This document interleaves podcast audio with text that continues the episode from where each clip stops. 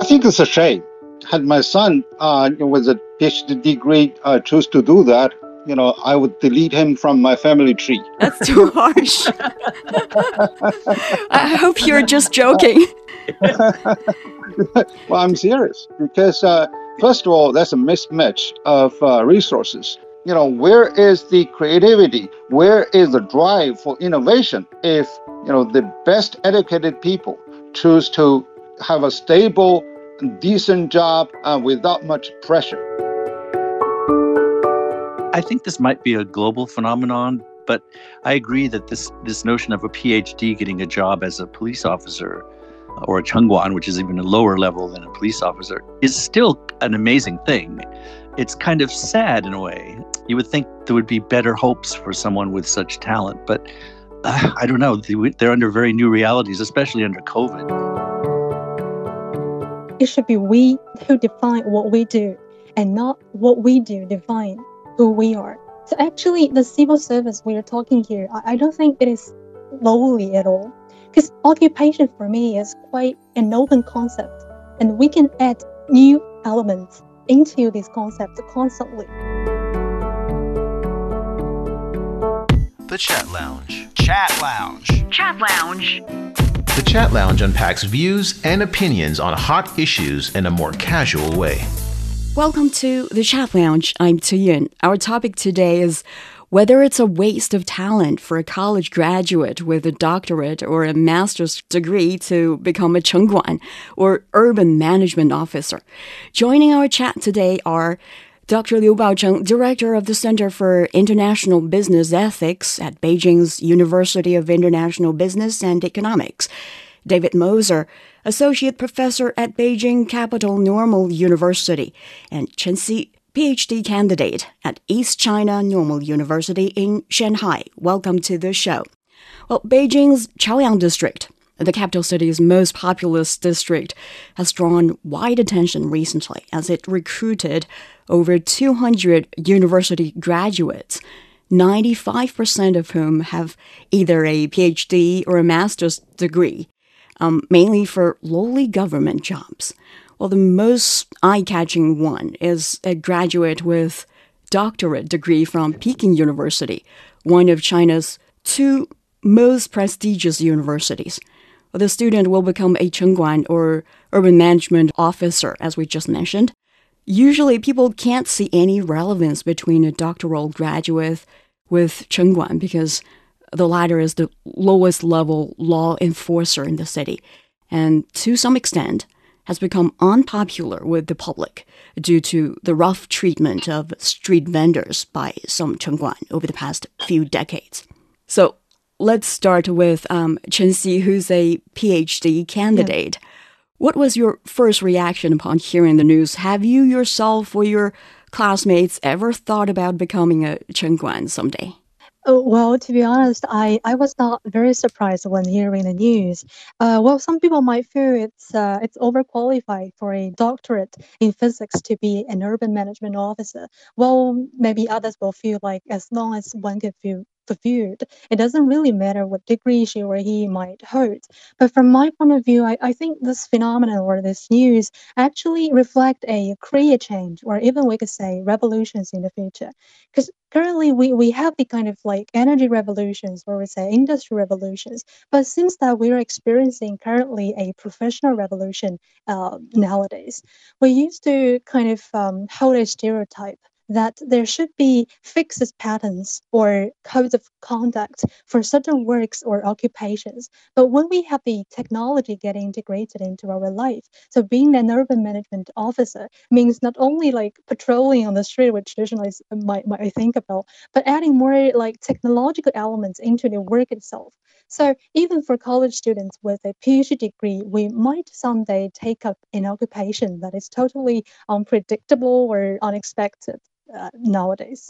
That's understandable, but let's narrow down to yourself. Have you ever thought about becoming a chengguan someday or picture, Well, Yeah, well, I do have friends who took part in the urban management officer examination, and finally she actually chose another kind of like degree. But for me, I'm kind of open to the choice of my occupations in the future, and that really depends on what I can contribute in that work or in that occupation. Good to know that you're so open-minded. And David, I also noticed at least one student with a master's degree from your school on the recruitment list. So have you ever talked to your students and checked if they ever thought about becoming a chengguan? I've never heard one express that ambition. I did, in fact, just coincidentally, last week, because everything was kind of in lockdown a little bit. So I just spent most of my classes just talking about the students, about their future. So I actually coincidentally had some discussions about their future. Most of them, because at the school where I teach, most of them are preparing to be teachers because it's a normal university. So most people who enter that university are prepared to be a teacher. But there are others that I surprisingly, when I talked to them, they were saying they were trying to think of there might be some other uses for their English than just being a teacher. I think for me, it's kind of interesting because I've been comparing China and the U.S. in this way over the past few decades.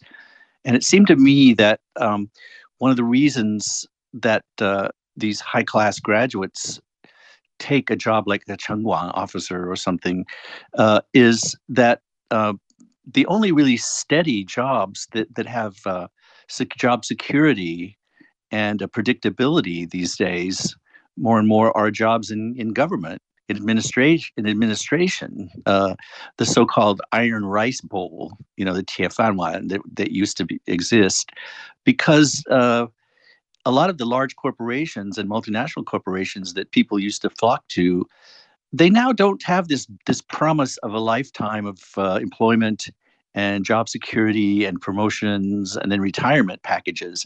That's almost disappeared. And for me, what's interesting is to see that long ago disappeared in the United States. No graduating American, even with a high degree, is going to think that a large company is going to take them under its wing and take care of them for the rest of their lives. So people have given up on that.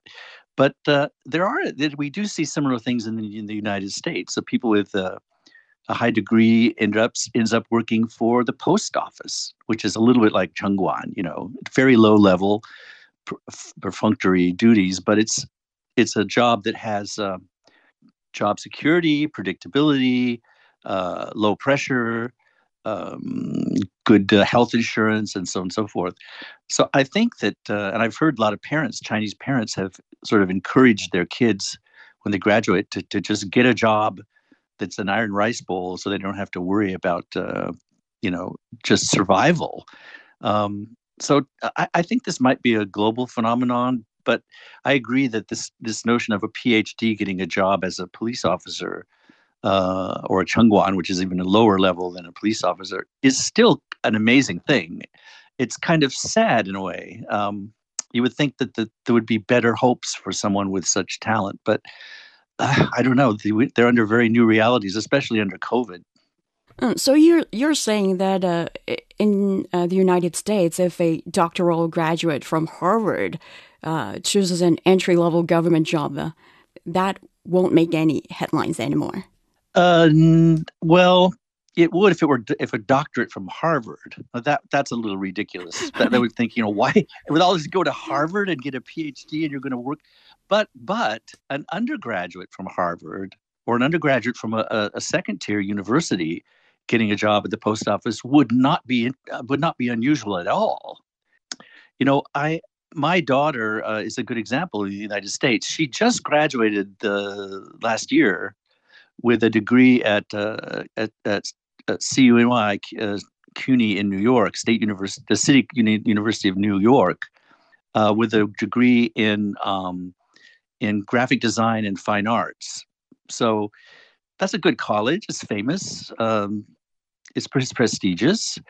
If it were a normal sort of job market, she would have graduated and she would immediately have lots of job offers working for you know, for internet sites, for magazines, for advertising agencies, and you know, various sorts of places that might want her. She's having a very hard time finding anything like a reasonable job that offers job security. And so she's basically done, not exactly chengguan work, but she's basically been looking for work doing planting and growing things in agriculture as part of a food chain corporation that just needs people to work to grow vegetables and plants and help distribute them to the market, which is totally different from her degree. It has nothing to do with her degree, but she kind of likes the idea because the people are friendly. It's close to the earth. It's something different than she's done before. It's not so stressful, and you know they want her. They think they really need her, and so she doesn't have to. So she's just going to try this. But my daughter did something a little bit similar, you know, getting a degree in fine arts and then working as a farmer. That's almost as crazy. It's such a phenomenon, quite common among her like peers, or. Oh yeah. I think one of the reasons that, and I think in China this is true too. I've met many Chinese graduates and Americans working in China, that their first job. They don't have very much ambition for their first job. They don't really care if it pays a lot. They don't really care if it has a great deal to do with their qualifications. What they want is some kind of flexible, interesting job that gives them a chance to meet other people, to learn new things, to just be part of the scene. And basically that gives them a lot of freedom to choose. I think a lot of people have gotten used to in the COVID-19 economy, to working at home, to working part-time, to working flex hours, as we call it, you know. So they're really attracted to jobs that don't put a lot of time restraints on them and leave them free to explore other things. And also jobs that, and this is very important for young people, jobs that involve a cohort of young people the same age as them that they can work with, and it becomes sort of their family or their friendship circle, people that they can depend on. That's also extremely important for at least American students. And Baocheng, if a student or a graduate from your university with a doctoral degree applies for a chengguan job or post, do you see it as something sad, as David just mentioned? Or why do you think such an issue grabs so much attention in China? I think it's a shame. Had my son with a PhD degree chose to do that, I would delete him from my family tree. That's too harsh. I hope you're just joking. Well, I'm serious because... first of all, that's a mismatch of resources. Government, family has invested in you so much. It's like, you are using your Mercedes to serve as a pickup. So that's a waste of resources, both socially and personally. And the other is that, particularly in China, people with higher degrees are still very scarce resources at the moment. Yes, if you learn, the urban zoning and land measurement, etc., if that really fits, why not? Of course, on a personal freedom of choice, you can either to choose to join the government office, or even you can choose to be a social worker or busboy at the any restaurant. That's fine. But the problem is that if you have more choices to exercise more of the one that is being invested, and then you choose such a low-end job, what is the driver behind it? Is that you are looking for something that is more stable, you are looking for something that is more decent, you are looking for higher income, and iron rice bowl, etc. So this is selfish in the first place, and you are not really exercise your potential to contribute to society and also to achieve yourself And this is something that I would really discourage, and I get really exasperated at this. And then it really points to another, I should say, macro issues, whether people with higher degrees have more choices. And so this is something that is worrisome on a social level. And right now, when economy is on a downturn, and yes, pressure for housing and for any other living expenses are on the rise. Yes, people choose to have more stability, predictability, and that's understandable. But they, for the governors and administrators, this is something that really reminds them that they got to do something to be able to unleash more opportunities for social mobility. For youngsters, if they just wanted to have just a first-hand experience, that's fine. But now, if you look at these people, they wanted to stay put on such sort of career track, which does not really move very long. And so if you talk about other people, yes, let it be. But if it comes to you, I think you raised a very important question and challenging question to our lady guest. So would you be able to do that? And so this is something that is really concerning. So you're saying that 90% of the employed applicants in Chaoyang have either a PhD or a master's degree. You're saying all of them are after this post or this job just because they want job security or they're forced to do so? I checked actually their broad salary level. That's like 150,000 RMB per annum and even more. Of course, that's very tempting to make a choice of personal interest pursuit. That's something understandable.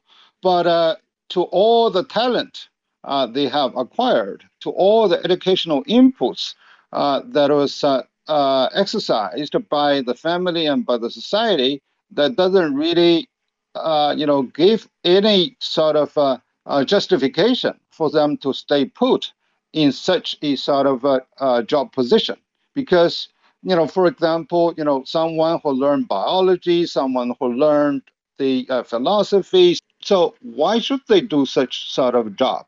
So this is something that I do not feel happy with. And plus, that if you look at the Tsinghua graduates last year, 70% of them end up either in the government offices or with the state-owned enterprises. It's all the job stability that really prevails the social vitality. So where is the creativity? Where is the drive for innovation if, the best educated people choose to have a stable and decent job without much pressure? And where is entrepreneurship? And where is the, cutting edge technology that can be available? So those who really, have the PhD, they are trained by any world standard to do more of the research and teaching to produce more knowledge than to do such a low-end job. But there is also this argument, it's not every, Tsinghua or Beida graduate has to be an entrepreneur. Chen Xi, who's, I think, about the same age of Baocheng's son, what do you have to say to Baocheng, someone who's of the age of your probably parents? Well, I think it should be we who define what we do, and not what we do define who we are. So actually, the civil service we are talking here, I don't think it is lowly at all, because occupation for me is quite an open concept, and we can add new elements into these concepts constantly. The figure here, we have the 95% of employed applicants. The figure exactly depicts what we just said about that the graduates of young generations, they are trying to find their positions in the current employment market. So traditionally speaking, we tend to say like a doctorate in physics, she or he should stay in the laboratory for maybe a lifetime. And people like me who's actually studying international relations will definitely become a researcher in college, writing papers and books only.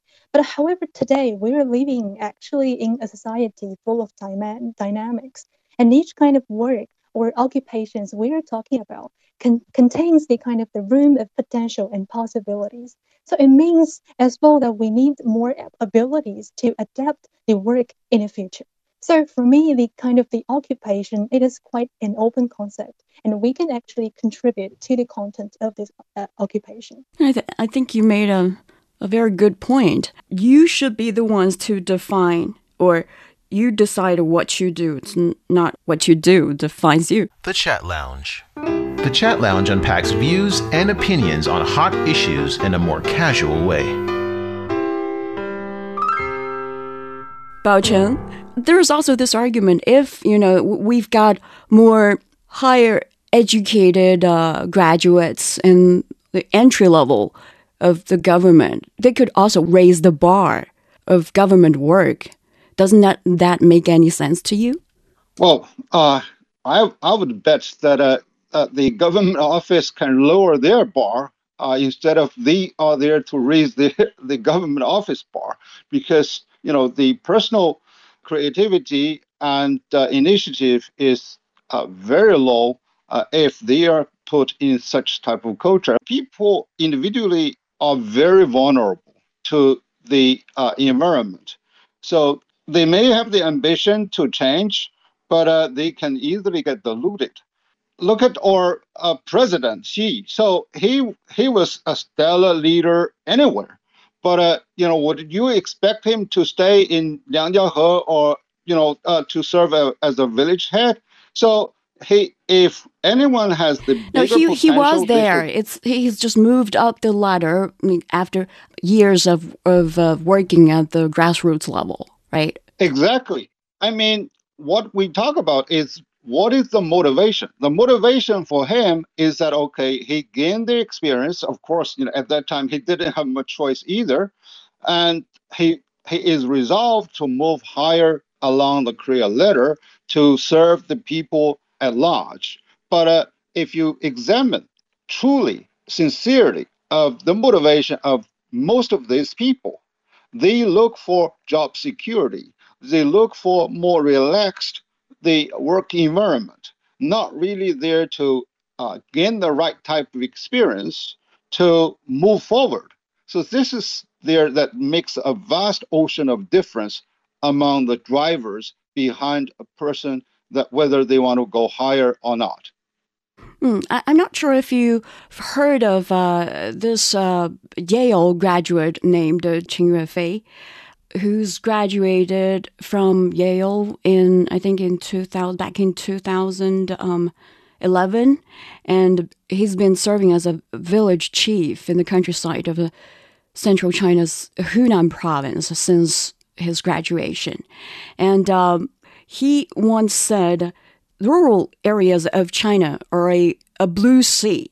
Someone should come here and help farmers to create wealth." Actually, he also is actually dedicating or devoting himself to the grassroots level of the country.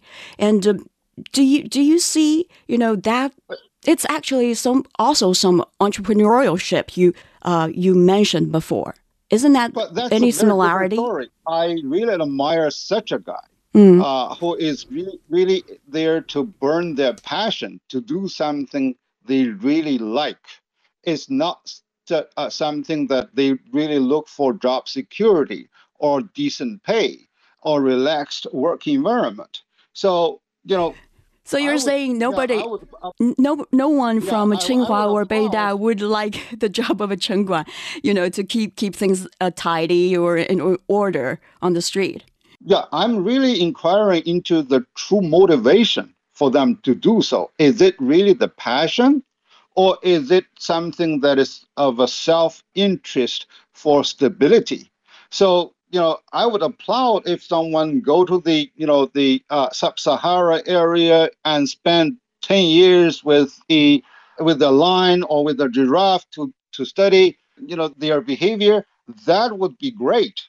And also, you know, for people who have the passion to go to the villages and go to the even the asylums and the suburban areas of any other poor country, that's very allowable. But that's why I really wanted to inquire what really is the driver behind them.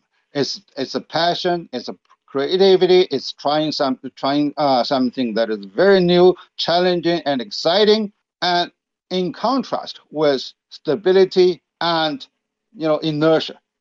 But you cannot deny that their participation in the grassroots level urban management team will actually definitely bring some changes, right? Hopefully they can do so. But from my observation over these people, if it's really temporary, in the working over there, they may bring more fresh ideas and innovation. And plus, when they are lucky enough that the local management or communities are able to be receptive enough to new ideas and new way of doing things, that's fine. But many of them are really frustrated. But I do encourage such a sort of a try. But for the Chaoyang District, come back to the issue. For the Chaoyang District issue, that's a different story. I mean, this is not really for them to have a try. They are designing the career, but particularly for a PhD students, for example, most of them, they feel that they do not have much choices in their career. And so therefore, they choose to have a stable one so that they can have more flexibility to manage their own life, etc. Again, on a personal level, there's nothing that's denounceable, but on a social level, that's a waste. It's all a matter of, whether your passion, whether your capability are able to match what is required for the job. So that really matters. For example, for people who graduate from my university who is doing international trade, is Chaoyang doing international trade? Now, I do not think so. And there are also people from the Academy of Diplomacy or Foreign Affairs, etc. So if you do not exercise more or less immediately of what you have learned, you're going to lose all the knowledge and become so much disseminated at the lower end. So that's something I really worry about my students also. David, what's your response? Do you think it's a waste? Well, I agree largely with what Professor Li is saying. I think I can see many examples of that in my country and other places. I mean, think of how many people, for example, go to all the trouble of getting a law degree, and then many of these young people will graduate and then start doing pro bono work for free to help out in legal cases in disadvantaged communities or in poor areas. Someone who could be making a lot of money as soon as he or she graduates is using their talents and skills and what they've learned for something good, but it's certainly not making money. Doctors do the same thing. There are many doctors who practice a while and then they actually can sometimes go to a different country, go to an African country. When I was younger, many people would get their PhD at University of Michigan, where I was, and then go into the Peace Corps. So they were using their skills in other lands to help undeveloped countries and to just basically give them basic skills. So I really agree. If you're doing that, if you're using your PhD to help somebody or help a disadvantaged group or help the society in some way, sacrificing your own financial career, that's admirable. I think that's a wonderful thing to do. And that's where what you choose to do actually defines who you are, is your humanitarian, right? But there's one thing that we haven't mentioned, and I think it needs mentioning, because we're all in academia. We all are teachers and students and professors and so on. My experience in academia is that very often people who study to a high level of a master or a PhD, then when they graduate, they find that it's very, very difficult to stay in the field or in the exact area in which you had spent the last 5, 6, 7 years attaining. There just aren't that many good jobs or jobs that you would want to take in academia. And usually you're forced to go to places you really don't want to go to, work for less than you really should. And most of the time you end up just teaching, being a assistant to another teacher and, you know, doing low-level work. This is a problem. People who are very good, who graduate from Tsinghua, from Beida, the ones who are really dedicated, they are going to struggle to find a good university, and they're going to be dedicated to their work. But of course, they're never going to make lots of money. They're never going to be the most largest wage earners. And they're going to have to spend their time doing a lot of other things that we have to do administratively that aren't that much fun and aren't really much part of their job. So there is a problem, I think, faced by lots of people that I know, my fellow classmates at Michigan and the people I know at Harvard, that graduated with a very high degree and had had high aspirations and dreams of using this knowledge to do research and to write books, but just were unable to find any jobs. And then they ended up doing other things on the side simply because academia is a very crowded field. There aren't a lot of tenured jobs just everywhere. And if you think you get a PhD, you can get a tenured job at Beida or Harvard or Oxford just right out of a PhD school, you're crazy. I mean, it's very, very, very, very competitive. And I think that's kind of a problem that people that get high degrees face. Like, how am I going to really use my degree?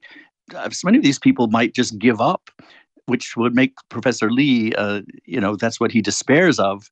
But, I think some of these people just have a very hard time in this new environment to find something, an academic job that is commensurate with their qualifications and their degree. It can be very, very difficult. How many New York City cab drivers have PhDs? That's a question you should ask. If you'll go to New York City and take a cab, you'll find a lot of people who are PhD students driving cabs. But these graduates in Chaoyang District or in, I would say, increasing parts of China, they're not doing some jobs like a cab driver. They are doing some administrative management, as you just mentioned.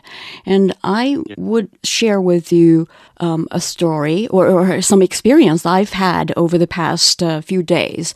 It's that, as Beijing has been conducting this massive nucleic acid test, there is a lot of mistakes on this. I don't know how to call it in English, but there were a lot of false alarms appearing on our phones. But when I tried... False positive. Yeah. False positive. It's not positive. It's just some alarm. It doesn't mean you're positive. I'm not sure if you experienced that. Yes, the Tanchuan, right. Yeah, I mean, they get an alert on their... it's just kind of a false alert.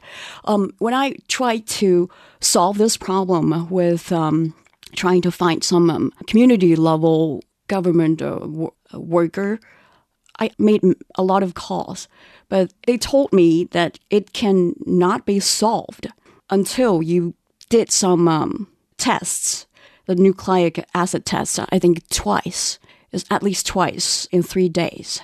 But actually, it's false. I didn't, go to this high-risk area. It's just because we were located close to that area.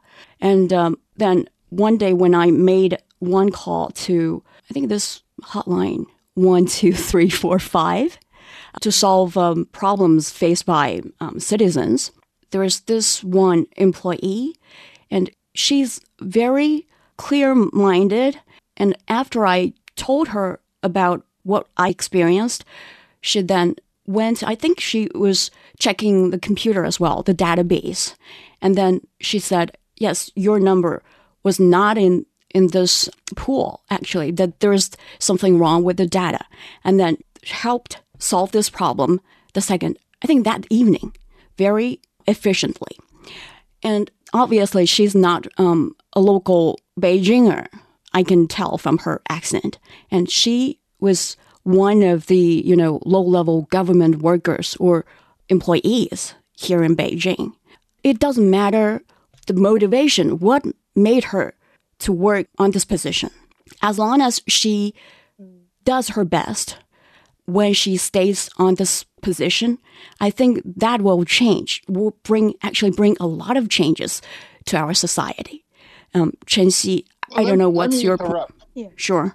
Well, let me interrupt. Okay. You know, if I'm assigned to go to the countryside to grow watermelon or potatoes, I believe I can do better than the farmers. Mm-hmm. You know, with more education, with more of my social resources. But by being a professor and train so many talents, and then, you know, I feel that my potential is being more taken advantage of by the society.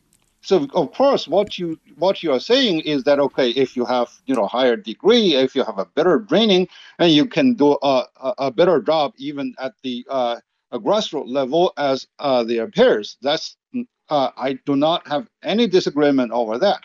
But if you now refer to Peter Drucker, who is really management guru, he said nowadays it's professionalism. You know, those professional skills can hardly be transferred if you're trained to explore the space. Then, you know, to explore the soil is a totally different story. What I'm seeing is the mismatch of the right type of training and right type of resource investment into that person. That really is something that's exasperating. But if there are not so many jobs for those graduates with doctoral or master's degrees, can't they do that? Yes, but that's the different. Well, they're under two conditions. Anyone can pick up the job. One is that when the country is facing crisis, you know, if we are invaded, you know, you and me can really join the army right away. And so regardless of our skills, and if on you know, for COVID, if we are called upon, we can be, you know, the volunteer workers to deliver vegetables to those who are under lockdown. That's no problem. And then the other situation is that you have no choice. So the discerning issue is that why choice is getting more and more scarce, and this is something that this you know, or political leaders and or city mayors needs to really take full consideration into that. You know, so to compare with, you know, even 3 years before, those who really are there to pursue the government service, the career, were far less. But right now, you know, why is it really escalating the you know, so fast? Are they really there to you know, have everybody to care about the right type of career, or is really the narrow down of their choices given the, you know, the downsizing trend of the companies, given the less pay to the researchers and teachers, etc. So it's something that we need a better social management to fully utilize or optimize the utility of resources. You know, given if you're a piece of wood, you can really burn it to produce, you know, some fire, and you can really carve it to be a art craft so that they can have a better value. So this is something as a manager, both at the political and also at the business level, we should really consider. The Chat Lounge.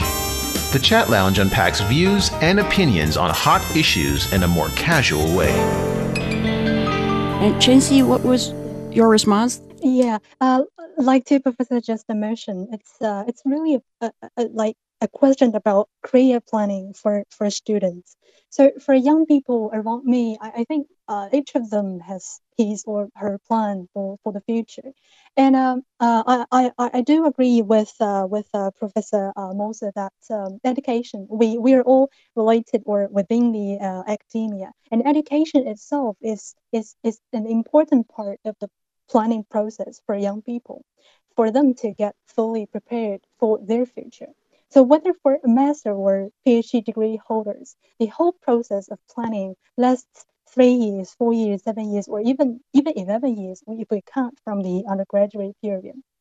And another problem that is really important, like Professor Liu just mentioned, is what the society should do to get those young people better prepared So what the society can do and it should do is to help our young people to understand and prepare them well for their future with training and information, etc. So the whole society is developing all the time nowadays, as well as the occupation. So young people will not step into the same footprint or shoes of their parents or even grandparents. And there's another thing that I think there are certain differences towards the understanding of rural area where we're talking here. I think nowadays the rural area we're talking about is not a kind of backward part of the party or even a rural backwater we traditionally think about what a rural area should be. But actually the rural area we're talking about today is a place in our country full of possibilities. So for those college graduates who come to the rural area, it is not a forced or a compelled decision, just like you just mentioned the case, but more likely to be in kind of the expedient or new opportunity or possibility for them. So currently in China, the gap between rural and urban areas we are saying is kind of narrowly. So even in some of the 4th or even 5th tiers of townships or villages here in China, the development there is extraordinary and amazing, and it's quite different from the kind of thinking we traditionally hold what a rural area should be. So I think based on this kind of the changes, we're talking about the kind of the revolution or the changes in the kind of work and occupation our young people tend to choose in the future. Talking about China's vast rural areas, Baocheng, do you think college graduates applying for jobs at grassroots level in rural China is also something you would call a waste? Well, I think that really brings a very important question. I wouldn't call it a waste, but if they decided to pick a rural job, that's great. But why do they learn international diplomacy? Why do they learn international trade? So this is something that families and the kids needs to have a good planning. If my objective is to end up dealing with the rural area, so why don't I go to the University of Agriculture? Why don't I go to the University of Forestry or Geology or Information, etc.? So how they can really streamline their skills and their knowledge with what they want to do, and this is something that is very much a gap, for parents and for the kids. The other is that I do agree that they should be better. The kids should be better prepared. One is that their value. Are they there to choose to contribute? Are they there to be encouraged to burn their passion, their inspiration, or simply to go for stability and comfort? And second is that given your career objective, what is really needed in the educational stage? So this is something that we need to get more integrated. Many of them on very critical stages, they get blindfolded. They do not know. I just wanted to go to the best brand university, and I do not know what I'm going to do, in my lifetime. And then after their graduation from the best brand university, well, I do not know, So this is something that's really confusing. I think it's a good reminder to, all the graduates or to the parents. David, so you haven't planned well or in advance for your daughter. Well, I agree with Professor Liu on this. That I think that this is an issue of managing expectations and setting up the system so that the people have a more goal-oriented education. The problem in the United States is it's just completely market dominated. The schools that have a name have a better have more applicants, and so it's all market-based sort of thing, and everyone thinks the higher your degree, the better job you can get and the more money you can make. Well, that's not necessarily true. So I think what Professor Liu is saying, probably in the United States as well, students need to have more realistic options, and they need to have more specific career trajectories, which is like saying, all right, maybe you're interested in biology, but you know, you may not want to be an academic biologist in a laboratory studying evolution or something like that. You might be somebody who would like to work actually in agriculture to develop, different strains of plants and soybeans and things that would, you know, that might be something that would be gratifying to you, but also would be useful to the country. The other thing is, of course, I don't know if this guy from the Chaoyang District with a PhD who wants to be in the Chengguan is going to do that forever. But my daughter is in the United States. Many of these people, this is not a matter of a career path. Usually when they graduate and they work at something like this, what they want is more experience in the real world. That's all they really want. They want something that gives them a feeling of what real life in society and culture is like. And using that, then they can parlay that into a real career, which might be somewhat different than their major. So I think that Professor Liu says the right thing. We have to have a realistic connection between the curriculum and what they're taking and where they're going to school and what their ultimate job trajectory, the endpoint is going to be. And I think that would save a lot of money and not waste so much talent over the many years. I won't say. From my perspective, I don't know if it's a waste of their talent if they work at a very grassroots level in rural areas, because I think everything you do or anything that you learn will benefit your life or career in the future. And I think that's also the logic behind the country's national plan of, encouraging college graduates to work in villages to help this revitalization drive of rural China. So, Baocheng, do you agree it's a right strategy, or you still think there's some flaw? Well, let me challenge you with a very broad issue. You said, what is civilization? So the progress of civilization is based on division of labor and has specialization. And so that people can really exercise, in a narrow trajectory of what they are best at. So yes, I do agree with you. Anything you learn can be useful someday. If you're a biologist and then you learn music, that's great. That can give you a lot of inspiration. And, look at Robert Einstein. He served as a clerk at the patent office. And then, he was able to have access to technologies, etc. So, but, whether, those skills are related, as I said, Peter Drucker said, transferability of professional skills are getting more and more difficult when societies division of labor is getting more and more precise. So you learn, how to drive spacecraft. Yes, you can be a taxi driver, but it's a waste. And then it's also the convertibility is not really there.